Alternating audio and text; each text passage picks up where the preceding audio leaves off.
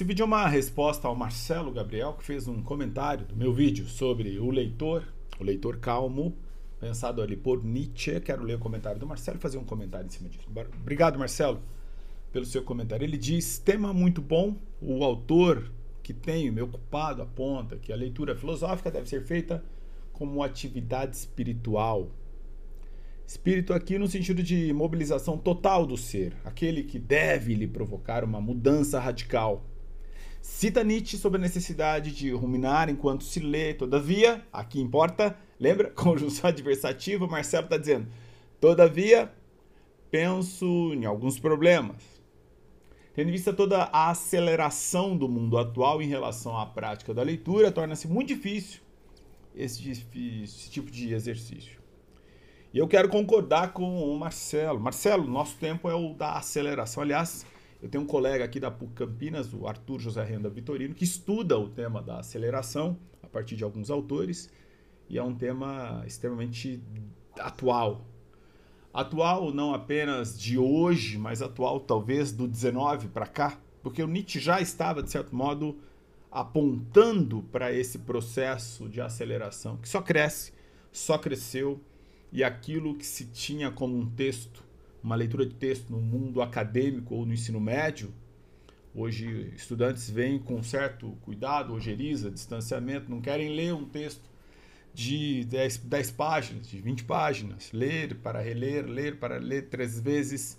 Aquela orientação que nós tivemos nos nossos cursos de filosofia, uma primeira leitura para ter uma noção do texto, uma segunda leitura para iniciar a compreensão, uma terceira de estudos. E daí, da quarta para frente, se de fato você está fazendo a leitura de um texto. Então, essa leitura que requer tempo, esse tempo hoje está, de certo modo, prejudicado com a aceleração, você tem que ter tudo meio que para ontem, bem naquilo que você escreveu aqui na sua posição. Enfim, quero dizer que concordo que, de fato, é, é mais difícil, é o que você escreve, quer dizer, torna-se mais difícil esse tipo de exercício.